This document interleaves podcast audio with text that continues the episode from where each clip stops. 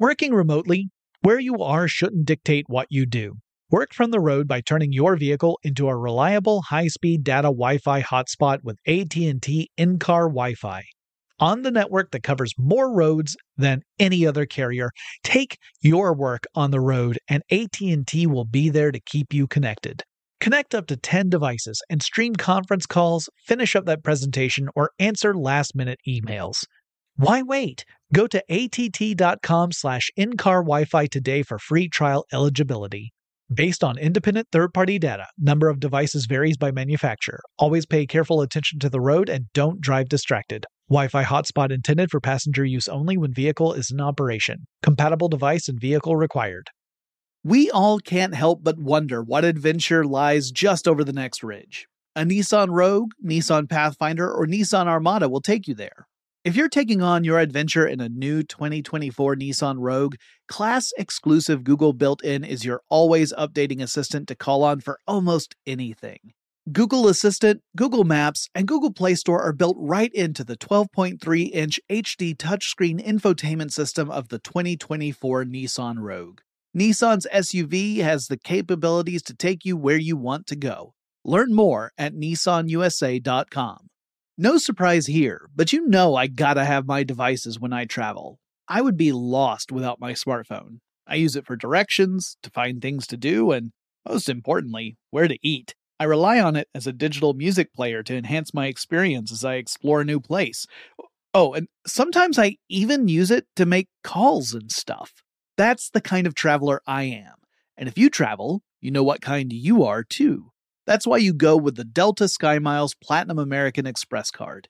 If you travel, you know. eBay Motors is here for the ride. Your elbow grease, fresh installs, and a whole lot of love transformed 100,000 miles and a body full of rust into a drive entirely its own. Brake kits, LED headlights, whatever you need, eBay Motors has it.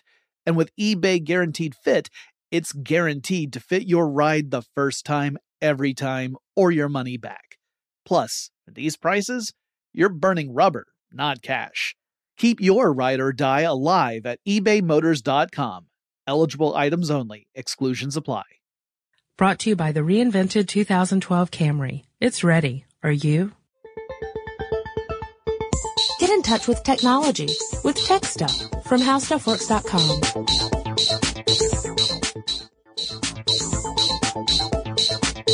Hello, everyone. Welcome to Tech Stuff. My name is Chris Pollette, and I am an editor at HowStuffWorks.com. And sitting just a bit across from me is senior writer Jonathan Strickland. Midnight. Not a sound on the pavement. Has the moon lost her memory? She's smiling alone. This podcast will be much better than Cats. Yes, I should hope so. I'm going to listen to it again and again. anyway, So today, yeah, today we're going to talk. We had actually some requests come in Yeah. about explaining 32-bit versus 64-bit in the terms of computers. What does that mean? What is, is 64-bit automatically better than 32-bit? Uh, what's the deal behind this? Because we've seen some operating systems come out over the last several years, uh, especially since like Windows Vista, that had 64-bit versions and 32-bit versions, and not all would work on every computer. What's up with that anyway? well, the answers to those questions is basically yes, no, maybe, sort of. It's a computer architecture question, as it turns out. So, and, and the answer is, is not definitive. I mean, it's sort of, well, anyway, let's talk about it. okay, yeah. So let's talk about what it all means to be 32-bit versus 64-bit in the first place. So, Well, that part's easy. That, yeah, Er, we're talking about computer architecture here. Uh, now, just on a high level, this is going to be very general for all of you. So, all of you computer scientists out there, uh, you might want to fast forward a little bit because your your eyes may start bulging if you hear me describe computers in these simplistic terms. go make yourself a sandwich. But in general, you have this thing in your computer, the central processing unit. all right. And there are basically two ways to try and make a CPU, uh, do more work or, or be more efficient. Um, and I'm saying basically two ways. There are actually more than that, especially if you go into multi-core processing. Right. But if you're talking about a single core processor, you can either make the processor work faster, which means that it can operate, it could uh, complete more operations in the same amount of time as a slower CPU, right? So operations are done in uh, in in uh, cycles per second. So how many times the clock cycles per second with that particular processor essentially means how many operations it can do. Although some operations require multiple cycles. Right. Okay. So you can make your computer go faster by putting in a faster processor. But another way computers can go faster is if they can process more information at one time than a slower processor or a, mm-hmm. a processor that runs at the same speed but does less information at a time. Because for a processor to to actually uh, execute commands and, and to crunch numbers, essentially is what a CPU is That's what doing. it, it, it's computing. Yeah. It's pulling information from the computer's memory and then executing a series of commands that are dictated by whatever the application that's running says it has to do. And then you get the output. All right. So if you have a narrow pathway, then only so much information can come through at a time. If you make that pathway wider, more information can come in in that same amount of time. The information's not necessarily traveling faster, it's just more of it can go through. So if we use the handy dandy, let's talk about a building Oh. metaphor that I always Okay. like to go with. Let's say you've got a building. It's got a doorway that's one person wide, Mm-hmm. and you got a whole bunch of people who want to go in uh, to that building, but they all have to move at a specific rate. They cannot run. They've been you know, the the hall monitors are there, and they're telling everyone no running. Then it's going to take a certain amount of time for all those people to get into the building, filing in single file through that one person wide opening. Now let's take that same building, but we've done some reconstruction on it. We've made that building so that there uh, three people can walk or side by side into that. And you still tell everyone no running, so they're moving at the same speed. But now more people can go into the building in the same amount of time as it took. Uh, you know, you're, you're going to take less time to get everybody in than it took for the the single person version of that building. So that's kind of the idea behind this computer architecture with 32-bit versus 64-bit at a very high level. Yeah, and the thing is, it's uh, there are a number of things that affect uh, in, in your overall computer architecture. There are a number of things that affect how much information can be handled by the CPU at a time. For example, you know all the different uh, cabling and everything else that's in there. I mean, you're if you have a better graphic, faster graphics processor, your graphics processor will handle more graphics.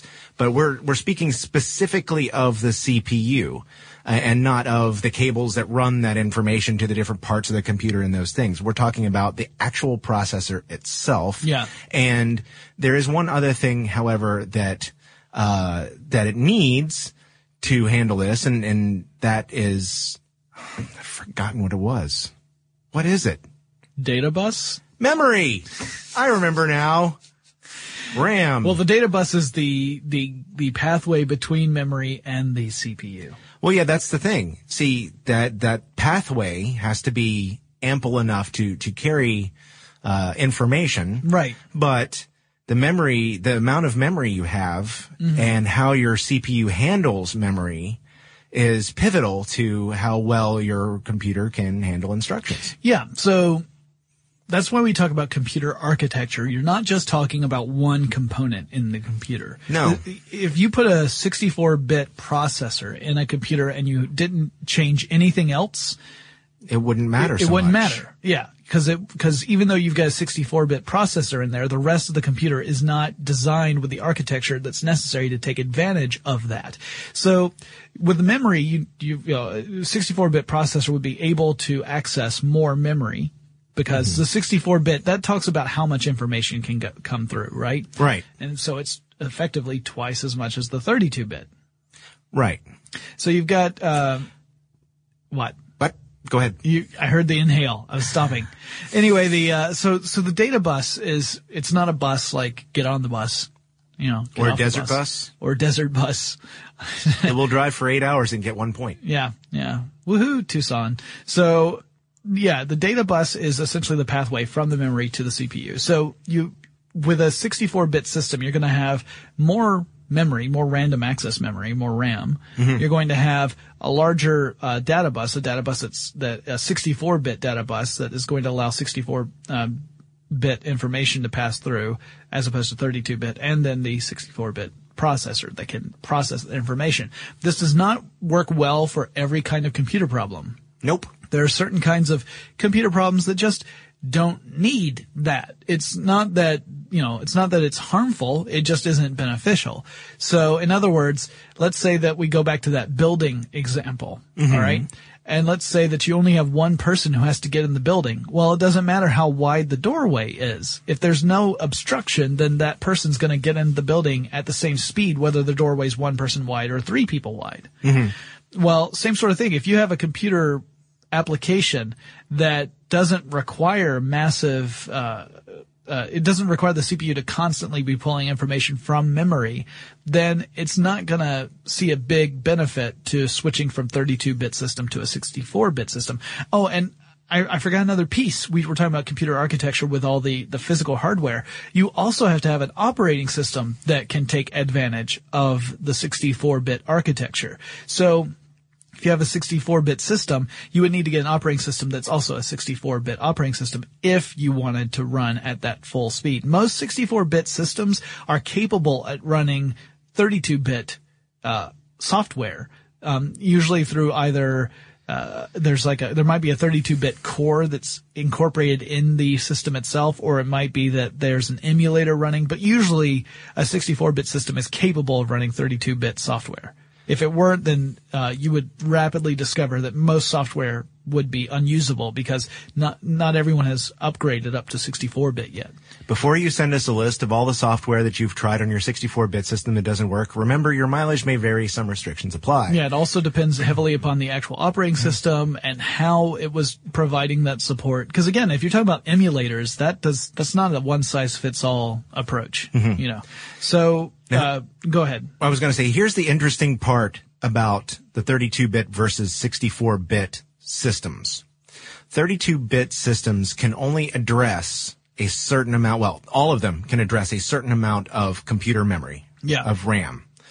And with 32-bit systems, you can only address four gigabytes of RAM. And back in the day, everyone thought four gigabytes of RAM.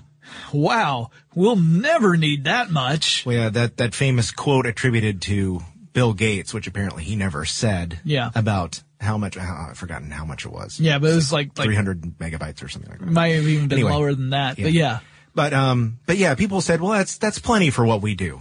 But the thing about it is now we're using computers to do high-end graphics work and high-end sound work, um, scientific calculations. scientific calculations. We expect our game machines to uh, render beautiful 3D graphics where pe- where the hair on people's heads moves with the breeze and Yeah, the leaves are moving. There's and- no clipping or effect. It doesn't affect the the physics engine at all. Yeah, yeah, and the thing is, at a certain point, uh, you're you're kind of looking for more from the system because we're able to do these things now. So they've enabled processors, and these 64-bit processors are not brand new. They didn't come out in 2010, 2011. These have been on the market for for several years. And in fact, uh, the the earliest ones date from the 70s. yeah, yeah. The, the Cray supercomputer, the original Cray 1 supercomputer had a 64-bit architecture. Yes. So while um, so while 32-bit machines can address four gigabytes of RAM, a 64-bit machine, and this sort of is, sounds like our uh, IPv6 thing, Yeah. can address 17.2 billion gigabytes of RAM, which is far more than any of our machines will hold at this point. Now, I've seen machines that will hold 64 gigabytes of RAM. There are probably some really high end machines that'll hold even more than that, but it's still far more than the operating system and computer hardware can access right now. So basically this is a build for the future, Yeah. the immediate foreseeable future. And the more, um, if you've ever heard somebody say, Hey, you know, if you really want to speed up your computer, a cheap way to do that is to add more RAM. Well, in general, that's true. If you have more memory space, that gives your computer a lot more room to handle, uh, regular calculations because keep in mind that your operating system is taking up a certain amount of RAM and all the other operating stuff under the, um, that, that's hanging out with it, like say, um, virus protection software. Yeah. And other things that you use on a daily basis. And then you open up, uh, Photoshop to work on, on stuff and it runs incredibly slow. And why? Oh man, why does this run so slow? Well, if it had more memory, it would be far easier for the computer to allocate in resources to Photoshop because Yeah. it's already got a bunch of stuff in memory. So yeah, it's it's it's both the processor speed itself and the the speed at which it can or the amount of memory it can access. Uh, That think of makes it a huge difference. Yeah, think of it this way: like uh, your your computer,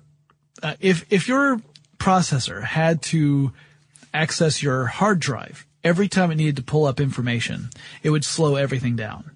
Right? Like if it had to go into your hard drive in order to pull whatever the information is in order to execute the file you just said or the mm-hmm. execute the command you just made. Right. Then it would slow things down to a crawl. So if you were playing a game, for ex- example, and you mm-hmm. press the jump button and the and the so you've you've executed a command, you've pressed the button that's going to cause your character to jump. Apparently that character is Mario. Uh, then Jumpman. the, the co- uh, Jumpman, the computer will then take that command. It would have to search your hard drive to find out, all right, I've been given this command. Here's the set of parameters that the game is in right now. What happens next? It would get that information, process it, and then send it back to you. And this would take a long time. RAM, what it does is it allows you, allows the computer to pull the essentially the most pertinent information to whatever's going on right then and there to be in a, a temporary storage space so that the processor doesn't have to access the hard drive in order to load stuff. It just accesses RAM and that's much faster because, you know, the RAM's just going to be there for the duration of the instance that you're on, like until you shut your computer down. Um, this is also why if you're playing a game on a console and you get to a new level and you get that loading screen, mm-hmm. well, essentially it's loading that information into the console's RAM so that when you're playing, it doesn't have to refer back to the hard drive and, and that would impact your experience. Mm-hmm. So that's the same sort of idea. Now with the 64-bit system, what you've done is dramatically increase the amount of RAM your system can potentially have which means the CPU will not have to go back to the hard drive as frequently. Yeah. And the thing is, I mean, You can load more information all at one time. Sorry. no, no, I'm, I'm sorry. I didn't realize No, no. you, my, my brain clicked. I, I had to go back to hard drive space. ah, I see. I see. Maybe we should, uh, increase your RAM. So, um, I've been trying. Yeah. Well, um, and and this is great. You know, of course, you can always speed stuff up by closing things that you're not using. Yeah. You know, but uh, this this presents a, a real advantage for people who are are doing things that are memory heavy, or people who need to keep multiple programs open. Say you're editing an article and you have your word processor and your graphics programs. You can do the photos that go along with the article, and you have your email open. and all Look, the other I've got a to-do list already. You don't have to drive it home like that. But yeah, I mean, you're working on all those things simultaneously. If you have enough RAM, you should be able to work fairly quickly as you as you go from one back and forth, you know, to the other. Yeah, because it's already loaded into RAM. The computer doesn't have to go and search for stuff. Yeah. So uh, let's use let's use my home computer as an example. Um, it's about three years old as of the time we're recording this, um, and it has a physical memory capacity of four gigabytes of RAM. Now I have an operating system that will run in either 32-bit or 64-bit mode. The question is, should I boot into 64-bit mode or should I just default to 32-bit? Uh, depending on what you're using, actually, I'd say just default to 32-bit. because it won't even I can't even take advantage of the 64-bit advantage of being able to address more RAM because I don't even have the capacity for more than four gigabytes of doesn't RAM. make any sense it doesn't make any sense to do that. But um, and you can have a top end uh, machine, but if you're running an older operating system on it that won't run in 64-bit mode, you're not able to take advantage of it. So as Jonathan pointed out earlier, you have to have the machine, you have to have more memory than four gigabytes, and you have to have the operating system basically to take advantage of these benefits. But if you do, that'll really help you out. Yeah, like let's say that you want to do some heavy duty video editing mm-hmm. and, and let's say you're working on a feature length film. Yeah. Well, the, the benefit to a 64 bit system is that you would be able to, to load a lot more footage in a single go than you would if you had a 32 bit system. It would just be much faster, much more efficient. And it's not, again, necessarily because the processor is faster. Now, granted, a faster processor also helps things a lot. And then we've talked to, in the past a bit about multi-core processors, which, uh, seem to give seem to be faster, even though if you look at the, the processor speeds, they may not be that much faster than a single core processor. In that case, the reason why it's, it's, uh, working at, uh, more efficiently is because it's dividing up computer problems into segments and each core works on a segment of the problem and then it, it ends up being put together kind of like a puzzle at the end. And that's what the, uh, you know, that's why a multi-core will work best for certain kinds of problems. Again, just like we were talking about with the 64-bit versus 32-bit, a multi-core processor isn't necessarily going to execute every single application at a faster speed than a, a, a comparable single-core processor because some just don't, some problems just don't break down into components. Uh, the ones that do we call parallel problems. And, uh, in, in case of grid computing, when you're talking about things like pr- folding proteins, you t- call them embarrassingly parallel problems. I told you not to talk about those. I'm sorry, didn't mean to bring up a sensitive subject, but anyway, uh, that's that's an, that's another key element to My computer speeds. Red. So yeah, uh, 64-bit operating systems. Uh, when when Windows came out with Windows Vista for 64-bit Windows Vista, there were some problems. Okay, first of all, there were problems with with Windows Vista, right? Right. That that operating system got a really bad name pretty quickly because there were a lot of. You think Vista is a bad name? oh, I'm sorry. I'm just saying that they it had a reputation for being not the best operating system. There were a lot of features that people didn't care for, and there were a lot of problems with it supporting certain kinds of software versus not supporting other kinds. And It's not a feature. It's a bug. yeah, right. So, but the 64-bit system when it came out, there were even more problems, and part of it was because it was you know fairly young for the personal computing era. Again, 64-bit architecture had been around for for more than a decade. Sure. but uh, but the actual use of it in personal computers was pretty much brand new when the 64-bit Windows Vista version came out. Since then, we've seen computer engineers really kind of uh, optimize operating systems for 64-bit. So it's not as big a problem now. Uh, Unix had a leg up over pretty much everybody else on that one, but uh, now we're seeing it with other systems, not just um, not just Unix or or its variants. So, should you go out and buy a 64-bit system? My suggestion would be, n- unless you're Depends. yeah, unless you're really working with some heavy duty video software or you're doing scientific calculations or you just want the most screaming video game machine ever made. Yeah. You probably don't need to worry about it too much because the thing about video game machines is often you do have a dedicated graphics processor which takes a lot of the That helps. Yeah, it takes a lot of the the weight off of your CPU. Although you then have to add weight with a cooling system. Yes. Um, but yeah, I would say that a 64-bit system probably is not necessary for most people right now. Now, over time, as the the whole all, all the parts get cheaper and the uh, operating systems become more standardized, we'll probably see 64-bit become the new standard. And in that case, it won't be a question of 64 versus 32. It'll be 64-bit is what's in the store, so that's what you get. Yeah. But right now, if you're shopping around, uh, just keep in mind that even though the number is bigger, it doesn't necessarily mean you're going to experience. Uh, it doesn't mean your computer computing experience is immediately going to be twice as fast as what it used to be on your old 32-bit system. Yeah, yeah.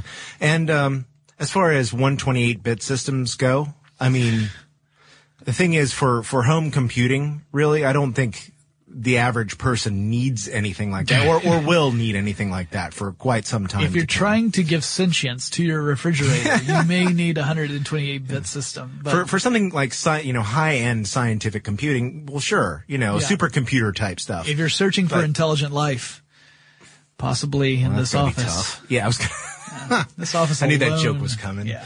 Uh, no, but uh, yeah, I mean, when you when you're already able to address 17 exabytes of memory, and you can't even fit that inside the box. Yeah, there's no way to There's physically really no fit way- the um, the memory because the, the Yeah.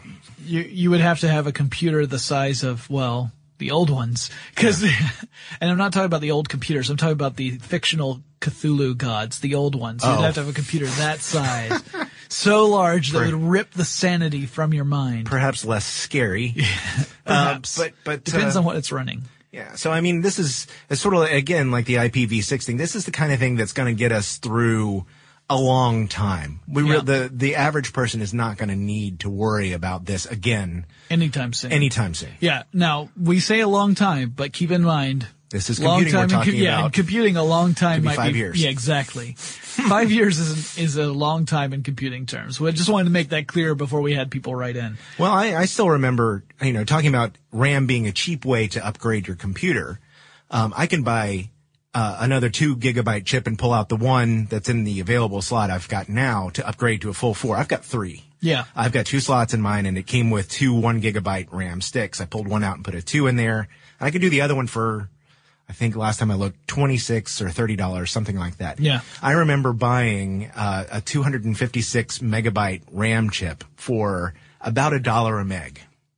wow So, the RAM- wow so it, it the you know, cost of memory get- has has decreased dramatically and that was probably about 15 years ago. Yeah. So, you know, when we get to the point where uh, we're talking about exabytes of memory, it'll probably be, you know, it'll be a while it, yeah, it'll be a while, but you know, memory will probably be so inexpensive At least- by that point. by the recording of this podcast So, it'd be so funny if this podcast went live and I'm like hey did you get your 17 exabyte ram chip because I've got mine you have to you have to buy it in, in one exabyte sticks. you Yeah. know, so you only got five slots. and each stick is about 500 miles long Yeah. So Um, uh, the yeah, I mean, we've got that. That's another good point. Actually, is the physical limitation of what we can build right now. Yeah, that's Um, that's the thing is that the, these chips do take up physical space. Yeah. So, and you know, for you to cram more memory, you can't just. I mean, there's not like a there's not like a switch that you click and you're like suddenly you've got more memory. You have to build those chips, and Mm-hmm. the chips do get larger as you need more memory. So, Because there's only a certain point at which the physical you can store information in the physical architecture of memory. right. Now Before that that we have advances going you know there are advances in that every single year. I mean just like moore's law talks about the number of transistors on the chip that also applies to things like memory. But uh you know we're nowhere near being able to fit an exabyte of memory on a on a square inch chip Yeah, unless, so- it- unless it's unless it's significantly tall so that that I guess would be the the last uh, um, of my suggestions if you're looking at the difference between a 32 and a 64. If you can afford a 64-bit system, you're ready to upgrade. You might as well go ahead and and do it because uh, you'll be. It's not like you. I mean, uh, you you have to worry about the uh, 128 uh, systems, 128-bit systems coming out next year. yeah that's not gonna Uh, you know, you can you could feel com- comfortable knowing that uh, this is something that will last you some Yeah, time. you're future proofing yourself to an extent. Although, again, as the components get more advanced, you may have to, you know, if you're comfortable with the idea of popping open your computer and, and switching stuff out occasionally, then it shouldn't be a big deal. Yeah. And the uh, the operating systems we had for a while, uh, for the last few years, have been 64-bit capable and on basically everything: Linux, Mac, Windows. So um, you know, it might be in your advan- uh, to your advantage to to upgrade. Yep. So I guess that wraps up this dis- discussion. Hey, guess what? What? This episode is is gonna come in under 30 minutes. Really? It's like the first one in ages, right? But it was a nice, simple topic to, to tackle. And it was good for us to kind of get into that whole architecture thing because I think a lot of people are kind of confused by this. And again, when you hear numbers, you immediately think the bigger number is automatically better in all cases. And Yeah. it's not always. That's not always the case. It's also interesting that it sounds complex, but it's remarkably simple, really, when Yeah. you get down to it. Yeah. Once you get, once you you start thinking about those buildings. Yeah. All right, well, we're going to wrap this up. If you guys have any topics you would like us to tackle in future episodes, you can let us know via email. Our address is techstuff at howstuffworks.com or drop us a line on Facebook or Twitter. Our handle there is techstuff, HSW, and Chris and I will talk to you again really soon. Be sure to check out our new video podcast, Stuff from the Future. Join HowStuffWorks staff as we explore the most promising and perplexing possibilities of tomorrow. The HowStuffWorks iPhone app has arrived. Download it today on iTunes. Brought to you by the reinvented 2012 Camry. It's ready. Are you? Infiniti presents a new chapter in luxury, the premiere of the all new 2025 Infiniti QX80, live March 20th from the edge at Hudson Yards in New York City, featuring a performance by Jon Batiste. The all new 2025 Infiniti QX80 is an SUV designed to help every passenger feel just right. Be the first to see it March 20th at 7 p.m. Eastern, only on iHeartRadio's YouTube channel. Save the date at new-QX80.com. Don't miss it. 2025 QX80 coming this summer. Does money stress you out? Let Facet flip your financial chaos into clarity. Finding Facet immediately put us at ease. Facet's innovative approach to financial planning ensures your money works as hard as you do, enabling members to experience the joys of having your finances in order. And that makes us Facet for life now, I guess. Visit facet.com, F A C E T.com to learn more. This ad is sponsored by Facet. Facet Wealth is an SEC registered investment advisor. This is not an offer to buy or sell securities, nor is it investment, legal, or tax advice. These testimonials are from current Facet members who are not compensated. All opinions are their own and not a guarantee of a similar outcome. Martha Stewart, the original influencer. When I think about anything, I think about the way that she did it first. The media mogul. Five to six years ahead, she saw what was coming. The prisoner. The rise, the fall, and the reinvention of an American icon. Once Martha paved the road, everybody else pretty much copied her. A CNN original series, The Many Lives of Martha Stewart, now streaming on Max. This is Tracy V. Wilson from Stuff You Missed in History class. The national sales event is on at your Toyota dealer, making now the perfect time to get a great deal on a dependable new car. Like a legendary Camry built for performance and available with all wheel drive, you can count on your new Camry to get anywhere you need to go. Or check out an affordable and reliable Corolla with a trim for every lifestyle. From the hip sedan to the sporty hatchback, there's a Corolla built just for you. Check out more national sales event deals when you visit buyatoyota.com. Toyota, let's go places.